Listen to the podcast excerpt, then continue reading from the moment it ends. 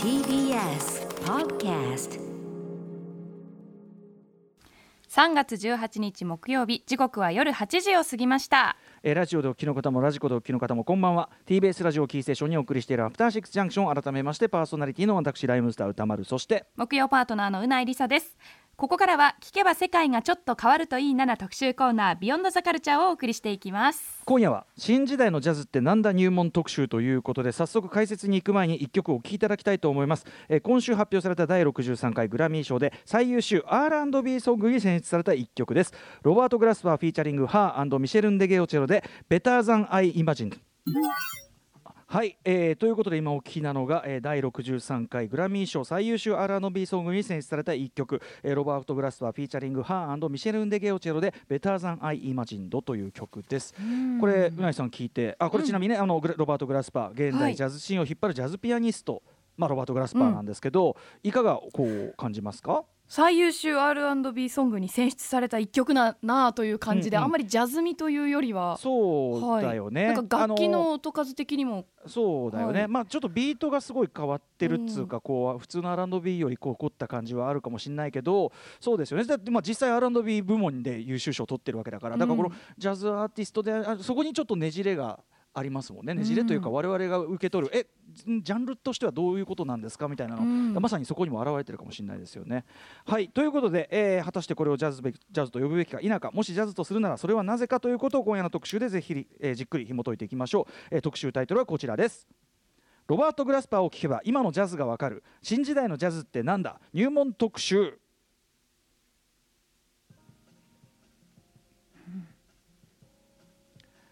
21世紀以降、ヒップホップやソウルなどの影響を受け、日々進化と発展を続けるジャズ、ちょっと詳しくない方からしたら、これもジャズなどとなるような多様性をもうすでに持っているわけなんですね。先ほどの曲もそうかもしれません。そこで今夜は新時代のジャズとはそもそも何なのか、その起こりと発展を現代ジャズシーンのキーマンロバート・グラスパーの楽曲を中心に分かりやすく紐解く入門特集となっております。はい、ゲストは新時代のジャズをまとめたムック本ジャズ・ザ・ニューチャプター監修のなぎらみつたかさんと、クラシック音楽が専門のライター小室孝之さんです。まずはなぎらさん、よろしくお願いします。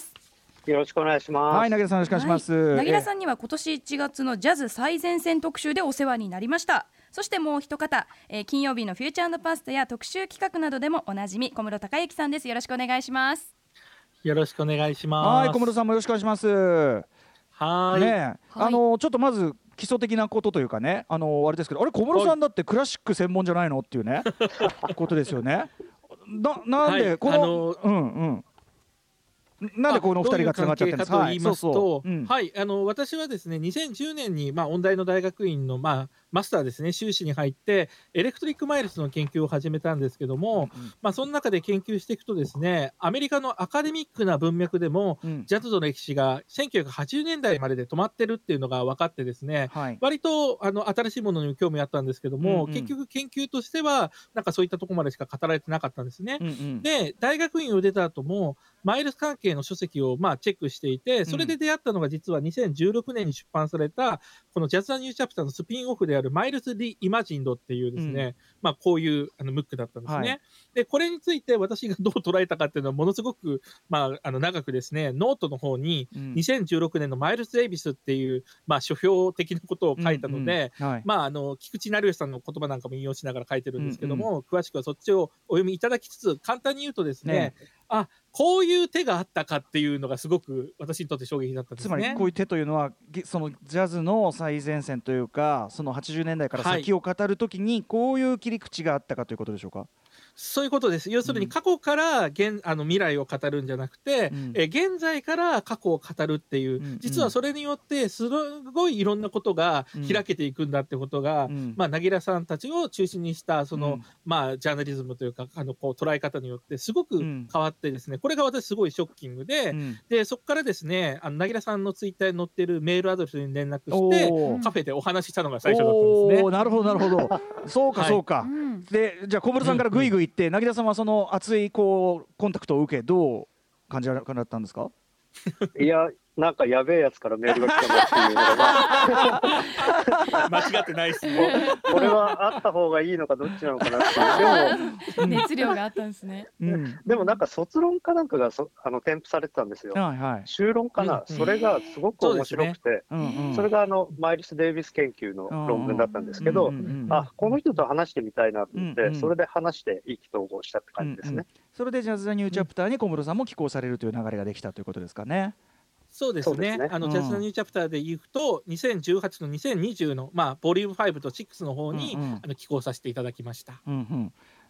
これメールはこの段階で入れるのかな、はい、読ませていただいてもいいですか、うん、ラジオネーム NSTRD さんです、私は以前ジャズについてほとんど知識がなくクラシックに近い音楽というイメージしかなかったのですが1月21日ビヨンドザカルチャーのジャズ特集でジャズを知りました。なぎらさんの説明により様々なジャンルの音楽や社会状況を取り入れて常に進化していることを知り、そしてその週のフューチャー&パストでは小室さんによる補足があり、それらのことがきっかけでジャズの面白さを知ったのでした。すっかりジャズにはまりかけており、サブスクリプションで思わず検索して聞いているほどです。改めて馴染みのないことに関して思わぬ発見があるのがアトロクのビヨンドザカルチャーだと思いました。今日のなぎらさんと小室さんによるジャズの特集を楽しみにしていますというメッセージです。あなるほどね、これちょっと最初に紹介して申し訳ございません、うん、そうなんですよねこういうあれがあったからちょっと改めてというような、ね、ことがあって、うん、前回の特集で小室さんが早速ツイッターでいろいろねとか、その後フューチャーのパストでもねいろいろお話もいただきましたもんね、はいはい、で、これちょっとじゃあまずなぎらさんにお話を伺いたいんですけど、はい、改めてなんですけどね、ジャズ・ザ・ニューチャプターというこのシリーズ、これ出されると思ったまず最初のこうきっかけというか動機というか、そこのあたりから伺うのがいいかなと思うんですが、クロスビートっていう洋楽ロック誌があったんですけど、はい、私も寄稿してました、はいはいうん、そのクロスビートが2013年に休刊するんですけど、うんうん、それの最後の方に結構いろんな自由にロックじゃないジャンルを扱っていて、うん、その中でジャズ特集っていうのをやったらすごく評判が良くて、うん、それで担当編集者が一冊作ろうじゃないかっていう感じで、うん、それで作ったのが2014年ですね、はいうんうんうん、その時点でだからさっき小室さんが言ってたことともちょっと対になりますが、その、現代のジャズ批評というようなところはやっぱり、まあ、そのなぎらさんのそういう要するにロック雑誌でそういうことをやるような空間というかジャズ批評のそのなんていうの場というのはなかなかなかったということでしょうかね。そうですね、うん、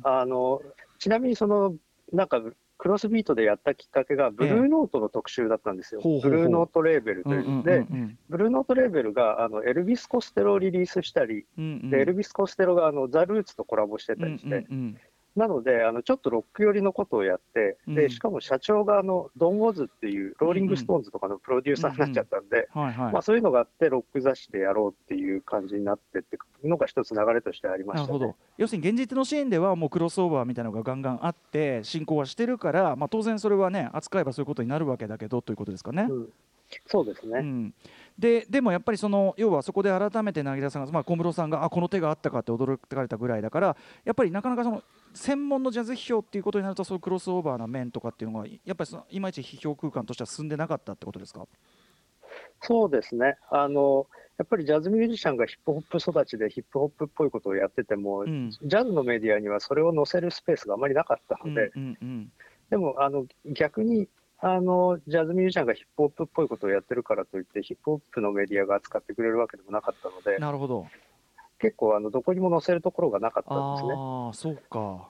それの行き場をミュージシャンも多分探してると思うんですけど、まあ、ヒップホップメディアっていうまとまったところはなくなっちゃってる問題もありますが、うんうんうん、そうなんですよ、うんうん、なのでちょうどそれをたまたまクロスビートのすごい当時若かった編集者が拾ってくれたっていう感じですね、うんうんはい、クロスビートってねでも昔からそういうちょっとこうなんていうのかなジャンルレスな扱い方してくれるところではあってね、まあ、ヒップホップとかもいち早くやってくれたところもあるしって感じですかね。それはね土壌としてあるっていうかね。そうですね。うん。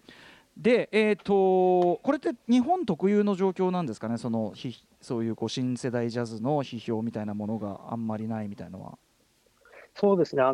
実は世界的にあんまりなくて、うん、例えばアメリカでも実はあんまりなくて、うん、ザ・ルーツのクエストラブがやってる OK プレイヤーっていうウェブメディアがあるんですけど、はい、例えばそこがちょっと扱ってたり、うんうん、やっぱり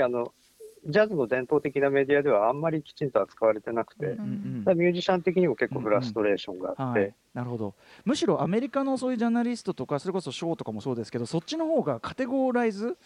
よりこうきつかったりしますもんね。こう受け手とジャンルみたいなのがより厳密にこう分けられてたりしがちですもんね、アメリカの市場って。そうですね、うん、なんかそれがやっぱり例えばブラックライブズマターだったりなんかいろんなことがあって、うん、その枠組み自体をちょっと考え直そうっていう動きが実はここ数年すごく強くなっていて、うんうん、オープニングでかけたうん、ロバート・グラスパーの R&B っぽい曲があったじゃないですか、はいはい、ベターザン・アイ・イマジンと、はい、うないさんがおっしゃったジャズに聞こえないっていうのはもうもっともで、うん、でただ演奏としてはやっぱりジャズミュージシャンがかなり即興的なこともやっていて、うん、ジャズミュージシャンじゃないとできない音楽なんですね、うんうんうんうん、例えばそういう事情があるので、うん、グラミー賞もあれは一応 R&B ソングなんですけど、うんうん、ロバート・グラスパーのアルバム自体は、うん、R&B の部門ではなくて、うん、プログレッシブ R&B っていう部門なんですよ、うんうんうん、はい。で実はジャズもジャズ部門以外に、うんうんコンテンポラリーインストロメンタルっていう部門を無理やり作ってだからあれですよね、旧来的なジャンルの枠に収まりきらないとこがジャズ側も R&B 側もなんならヒップホップもそうだけど、うん、それぞれにあるから、うん、そこをなんとか包括するまたもう一個枠を作らないといけなくなってるっていうかことですかね。そうなんですよ、うんうんうん、だからグラミー賞もすごい困った末いろいろやってサンダーキャットもロバート・グラスパーもジェネ・アイコも全部プログレッシブ R&B ねみたいな、うんうんうん、プログレッシブっていうなんともしれんワードがねうんうん、うん、なるほどなるほど。でもなんか それは要するにジャンルレスな動きっていうところでむしろその要するになんていうの表現の進化の方が枠組みより早いってことだもんね多分ね、うん、枠組みの進化より当然のことながら。そうですね、うんもう完全にそういうことですね、うんうんはい、でですね、これ後ほどそのなんか内実というかねそのあたりは詳しく伺いたいんですけど、凪良さんのその、新しいそのなんていうのジャズの動きとなるとアーティストからのこうなんていうんですかねフィードバックというか現代ジャズのアーティストからはこの凪良さんのそういう新しい批評活動というのをどう受け止められているんでしょうか。やっぱりアメリカでもダウンビートっていうすごい権威のある雑誌があるんですけど、うん、そういうところはやっぱり特にこういわゆるジャズっぽいジャズしかやっぱりなかなか認めてくれない部分もあって、うんうん、なのででも僕の場合は普通にもともとヒップホップとかロックとか聴いてた人間なので、うんうん、そっちの話もできるので、うんうん、なので割とこうフラットに話を聞いてくれてジャンルの枠にこう、うん、収めないっていうのをよく言われますね、うん、なるほどなるほど、まあ、当然やってる側はねその自分たちがやってることっていうのをちゃんとこう分かってんのかよみたいなとこはあったかもしれないその批評空間に対しては。だからそこはちゃんとこう受け皿というかねなってるってことですね、凪良さんの活動がね。そうですね。ただ一方でこうジャズはジャズなんで、うん、ジャズのことも分かってて話をしたいっていう感じなんで、うん、そこの受け皿には慣れてると思います、うん、ぜひちょっと今日はそのあたりのことを伺っていきたいかなと、はい、思います、はい、ということでお知らせの後お二人によるロバート・グラスパーによる新時代のジャズ入門特集スタートです。時刻は8時17分、生放送でお送りしているアフターシックスジャンクション、今夜は新時代のジャズってなんだ入門特集をお送りしていきます。凪良さん、小室さん、改めましてよろしくお願いします。よろしくお願いします。よろしくお願いします。はい、ということで、はい、まずは改めて今夜の主役であるロバート・グラスパーについて簡単ではありますがご紹介いたします。ロバート・グラスパーは1978年生まれ、アメリカ・ヒューストン出身のジャズピアニスト、音楽プロデューサーです。プロのブルース、ジャズ、ゴスペル歌手の母を持ち、幼い頃からピアノを演奏、大学ではジャズやコンテンポラリーを学び、2004年にファーストアルバムムードをリリース。2013年5枚目のアルバムブラックレディオがグラミー賞のベスト R&B アルバムに、そして2015年の曲 Jesus Children of America がトラディショナル R&B パフォーマンスを受賞。また冒頭の Better Than I Imagined が今年のグラミー賞で最優秀 R&B ソングに輝きました。まさに名実ともにヒップホップ以降の時代を代表するジャズミュージシャンということなんですね。はい、ということで、はい、ここから、そのロバート・グラスパーの楽曲を中心に聴いていこうと思います、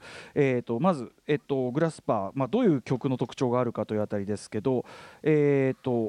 は今後ろで流れているのがロバート・グラスパーの曲ということですかね。そうですね、これどっちに聴けばいいな、うんうん、デビューアルバムに入っているブルースカイズっていう曲ですね、うん、はい。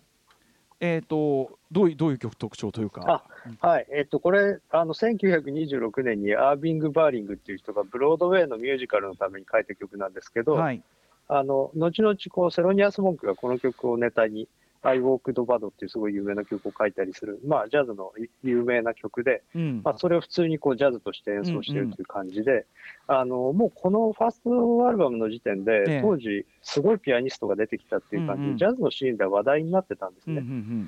だから完全に新しいネクストジェネレーションという感じで、2000年代の頭から活躍してました。なるほど、これ、まあ、この曲はじゃあそういう意味ではいわゆるジャズらしいジャズに、まあ、我々も聞こえますし実際そうだってことですよね。そうですね、そんな中でそのロバート・グラスパーはその世代的な特徴というか、まあ、新世代のということなんでどういうあたりにあるんでしょうか。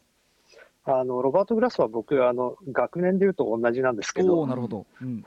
なのでちょうど同世代でなんとなく分かるんですけど、まあ、物心ついた頃からヒップホップが身の回りにあった世代なんですよ、なので感覚としてはこうヒップホップの世代で、まあ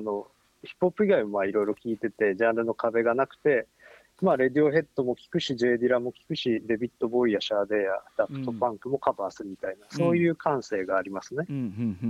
それはじゃあ例えばこういう割とジャズしい演奏の中にも出てきたりするもんですか。実は最初の頃はあんま出てこないんですけど、こう徐々に少しずつその割合を増やしてて、ディスコグラフィーを順番に聞いていくとだんだんヒップホップ濃度が濃くなるっていう感じで、まあ、その後半というかな、もう本当に普通に僕とかがこう並びで聞くと普通にラップの曲が出てるなって思っちゃうようなやつとかも全然増えてきますもんね、後にはね。そうですね、でですね、まあ、先ほどもちょろっと説明していただきましたけど、そのグラミーで受賞する部門もその R&B 部門がね、先ほどもプロフィール紹介でも多かったですけど、これはどうしてというべきなんでしょう。ロバート・グラスパーブラックレディオ以降は基本的にR&B シーンのボーカリストを起用して、その後ろでこうかなりプログレッシブな演奏をするっていうタイプの音楽が多いので、曲のまあメロディーとか構成的には R&B っぽいんですね、ただその中のこう演奏のディテールにかなりジャズの部分が入ってるっていうのが一つ特徴になりますね、ということはだからもちろんジャズアルバムなんだけど、まあ、さっきの曲もまさにそうですけど楽曲単位で取り出すとその R&B 的であるような、まあ、要するに両方であるというか。そうですね、曲が多くてという、まあ、特にシングルカットとかそういう勝負曲にそういうのが多くてそこが評価されたりとか、そんな感じですかね。そうですね、もうまさにその通りです、なるほど。というあたりで、じゃあちょっとですね、ここから先はそのヒップホップ以降のそのジャズというのがよく分かるような曲を聴いていこうと思います、これも凪田さんにご紹介いただきます。どんな楽曲でしょうか。はい、2007年に In My Element というピアノトリオで出したアルバムがあるんですけど、そのアルバムでもうロバート・グラスパーの代表曲と言ってもいいんですけど、 J ディラが作った名曲をメドレー的に演奏するっていうJ ディラルードという曲がありまして、まずそれを聴いていただきたいと思います。J ディラはね、ヒップホップのトラックメーカーで、まあ、トライブコールドクエストのある時期以降のビートから始まって、まあ、そのヒップホップひいてはポップミュージックのビート全体に影響を与えた、まあ、この番組でも2019年にね特集はやりましたが、ということで、じゃあ曲紹介もじゃあ凪田さんにお願いしてよろしいでしょうか。はい、ロバート・グラスパーで J ディラルード。 J ディラルードをお聴きいただいております。これまだまだ続くってことですよね、これね。あれ、凪田さん声聞いちゃってるかな。あれ、はい、入りました。これまあ一部っていうことですよね、これね。そうですね、この後まだまだ続いていきますね、これはだからその要は J ディラのトラック手掛けたトラックがいかにそのロバート・グラスパー世代にとってスタンダードであるかっていうかことですよね、これね。逆に言えばこういう曲を作るってことは。そうですね。あと一番最初の留守電みたいな曲、声があれ喋ってましたね。あれトライブコールドクエストの Q ティップなんですけど、あれは Q ティップがJ ディラの曲をピアノトリオスタイルでやったらいいんじゃねえか、ダラダラダラみたいな感じで喋っている留守電で、最初のアイデアの話をしてるでそこから始まってコモンのセロニアス、 JD のドゥドゥ、スラムビレッジ、フォールインラブ、デラソール、ステイクズイズハイという感じでこうメドレーしていくんですけど、これすごく面白いのが、まあ、4曲 J ディラがプロデュースしたヒップホップの曲のカバーなんですけど、それぞれの J ディラがサンプリングした元曲は、ピアノ部分をサンプリングしてるんですよ、ジャズのね。ジャズのピアノ部分をサンプリングしたヒップホップをもう一回こうピアノトリオで生演奏するっていう、だから生演奏に戻すみたいな感じもあって、だからこうヒップホップの中に閉じ込められていたジャズ部分をもう一度取り出すみたいな、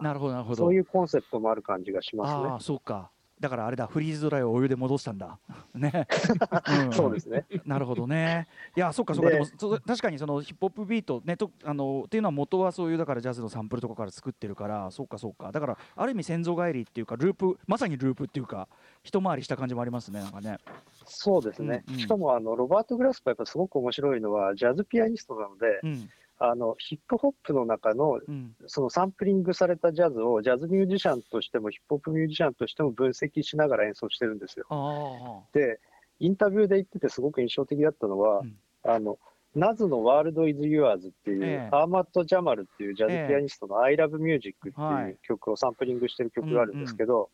それの解説で、他のピアニストはチョップしたりカットアップしないと演奏をサンプリングで使えないんだけど、要するに切り刻んでいいところをつなぎ合わせたりするってことですね。はい、はい、ジャマルのピアノはもうそのままで使えるから、もうそのままでヒップホップなんだみたいな、そういう発言とかをしていて、結構いろんなピアニストに対してそういう発言をしてるんですよ。へー、なんかミュージシャン的でありながらトラックメーカーみたいな視点というかね。そうなんですよ。でもそれはやっぱりもう世代の感じでやっぱりもう馴染んでいて、例えばこの前テイトーバさんがジャングルブラザーズ の、セカンドの話とかされてましたが、セカンド出てた希少語なんですよ。で、トライブコールドクエストのファーストの時小6で、ローエンドセオリーが中1で、サードが中3で、その後4枚目が高3みたいな感じなんで、もうだから多感な時期にもう一番インフルエンスされてるわけですもんね、それはね。そうなんですよ。だからもう自然にそういうのが入ってるっていうことですね。だからミュージシャンでありながら同時にこれループしたらかっけえじゃんとかこれそのままループでいけるとか、そういう風な感覚があるってことですね、これね。そうですね。だからそれを生演奏でジャズのセッションの中に取り入れてやれるジャズミュージシャンってことですね。なるほどね。いや、なんか非常にこのJ.D. ラ・ルードは分かりやすかったんじゃないですかね、そういう意味では。確かに、はい。続いてまた他にちょっとヒップホップ以降のジャズが分かる楽曲ということで何か選んでいただけますか？はい、ですね、2009年にダブルブックドっていうアルバムを出してるんですけど、はい、その中のシンクオブワンっていうセロニアスモンクのカバー曲をちょっと聴いてもらいたいと思います。はい、これはなぜこの調子なんですか？ですね、これまずドラマーが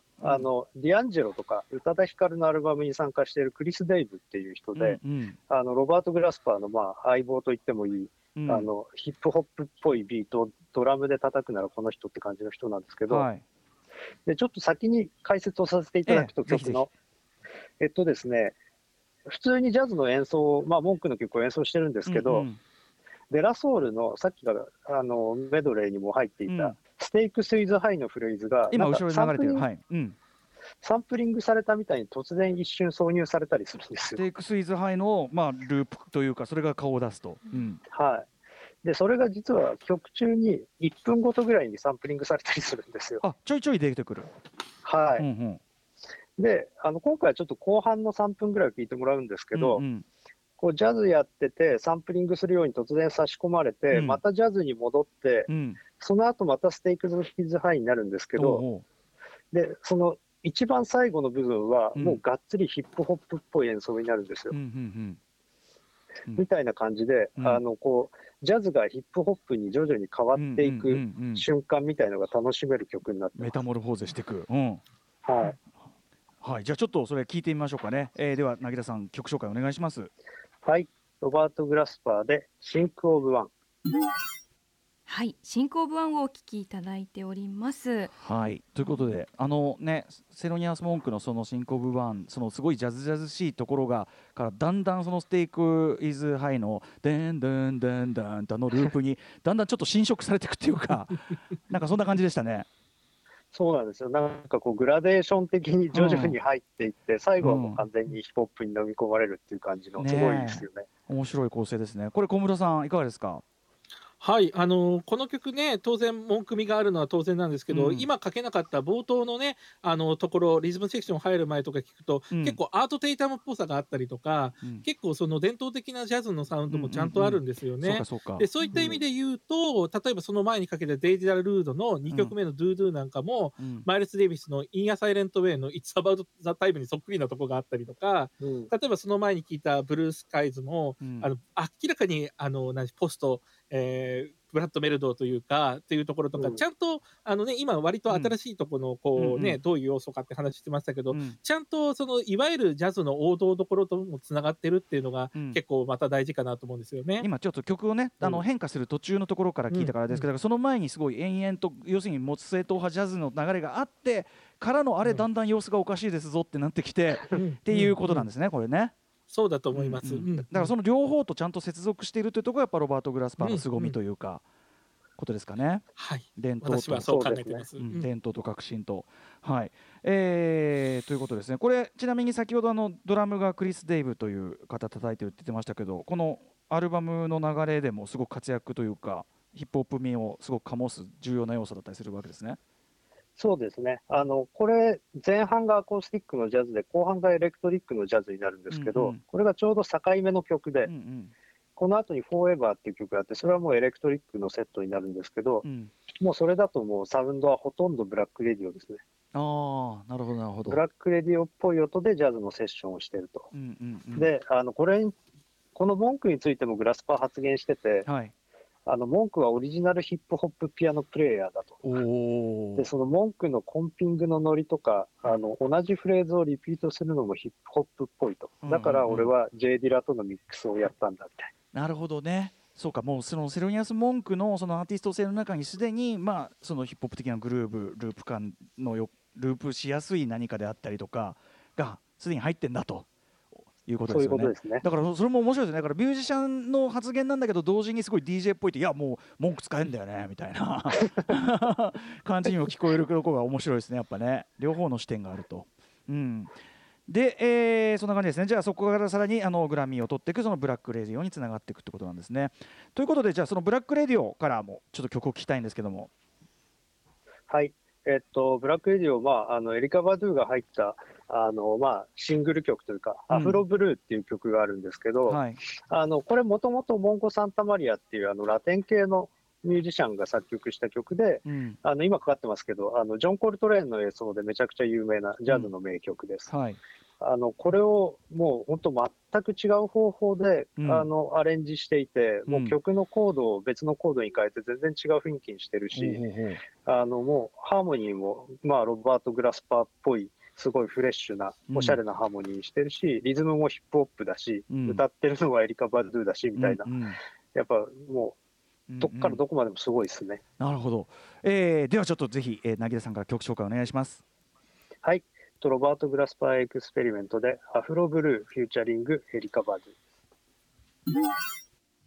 アフロブルーフィーチャリングエリカ・バドゥお聴きいただいております、僕すごい全然不勉強なままこのアルバム何の知識もなくというか、素で聴いてかっこいいなとか思ってただけでした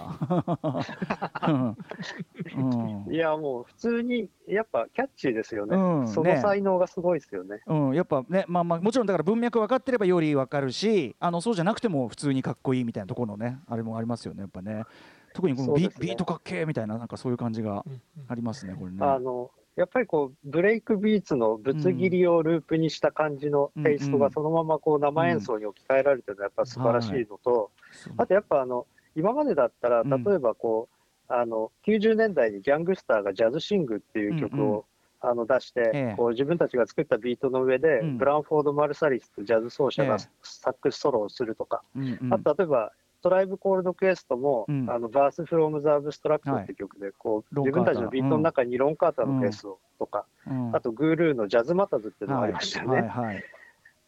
ただこういうジャズミュージシャンとヒップホップのこう融合みたいのって、どうしてもこうビートは打ち込みで、その上でジャズのホーンの人とかがこうソロを取るっていうスタイルだったんですけど、もうビートも自分たちでヒップホップ的なものを作っちゃえば、あとは自由にいくらでも即興演奏もできるしっていうのを、ある種の発明だと思うんですけど、それをやったことでやっぱり音楽のこう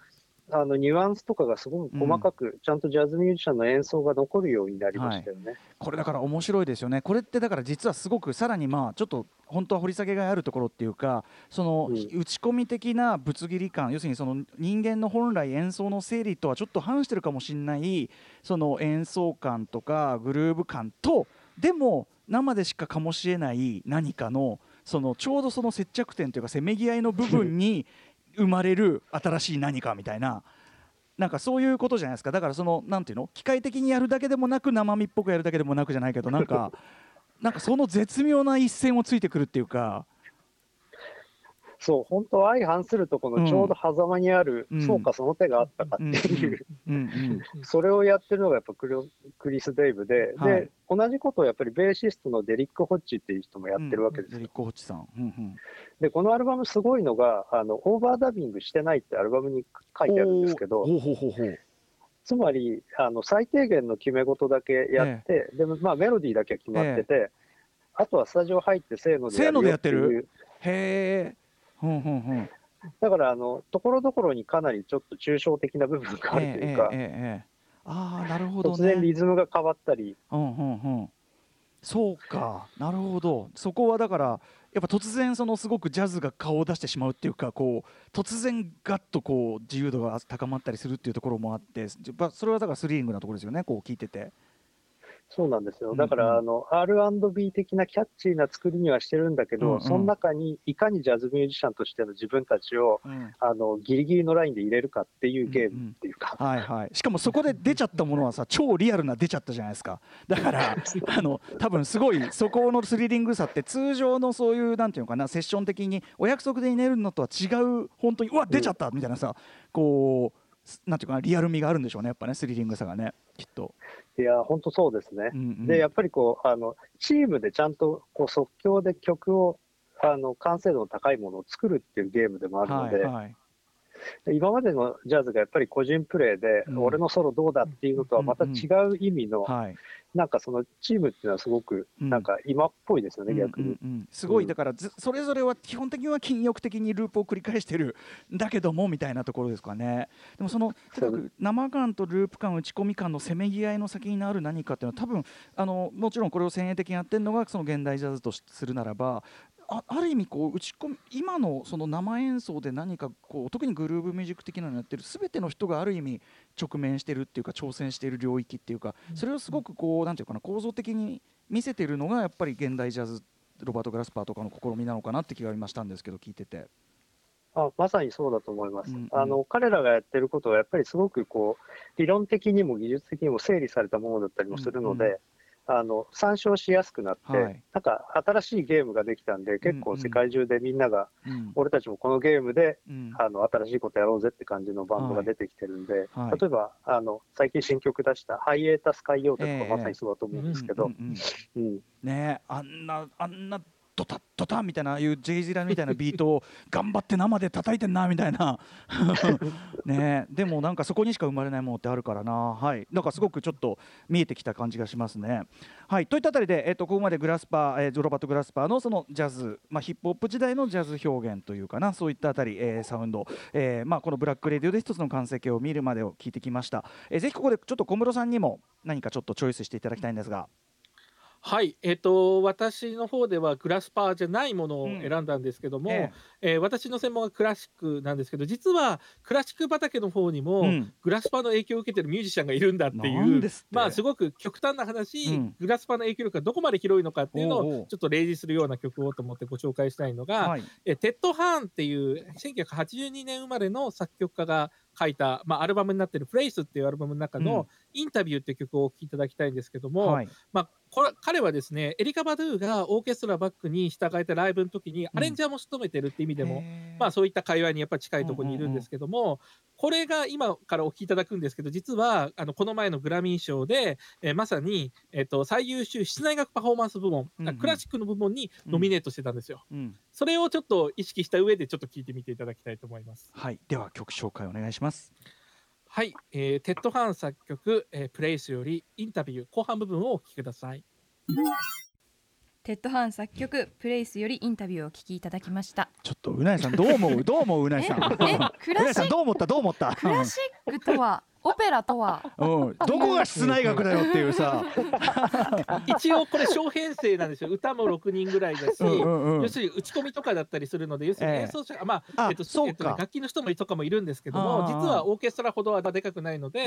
スモールアンサンブル部門に入るんですけど、編成的にはそうかでも、はい、なんていうの、そのクラシックっていうよりは現代音楽、なんか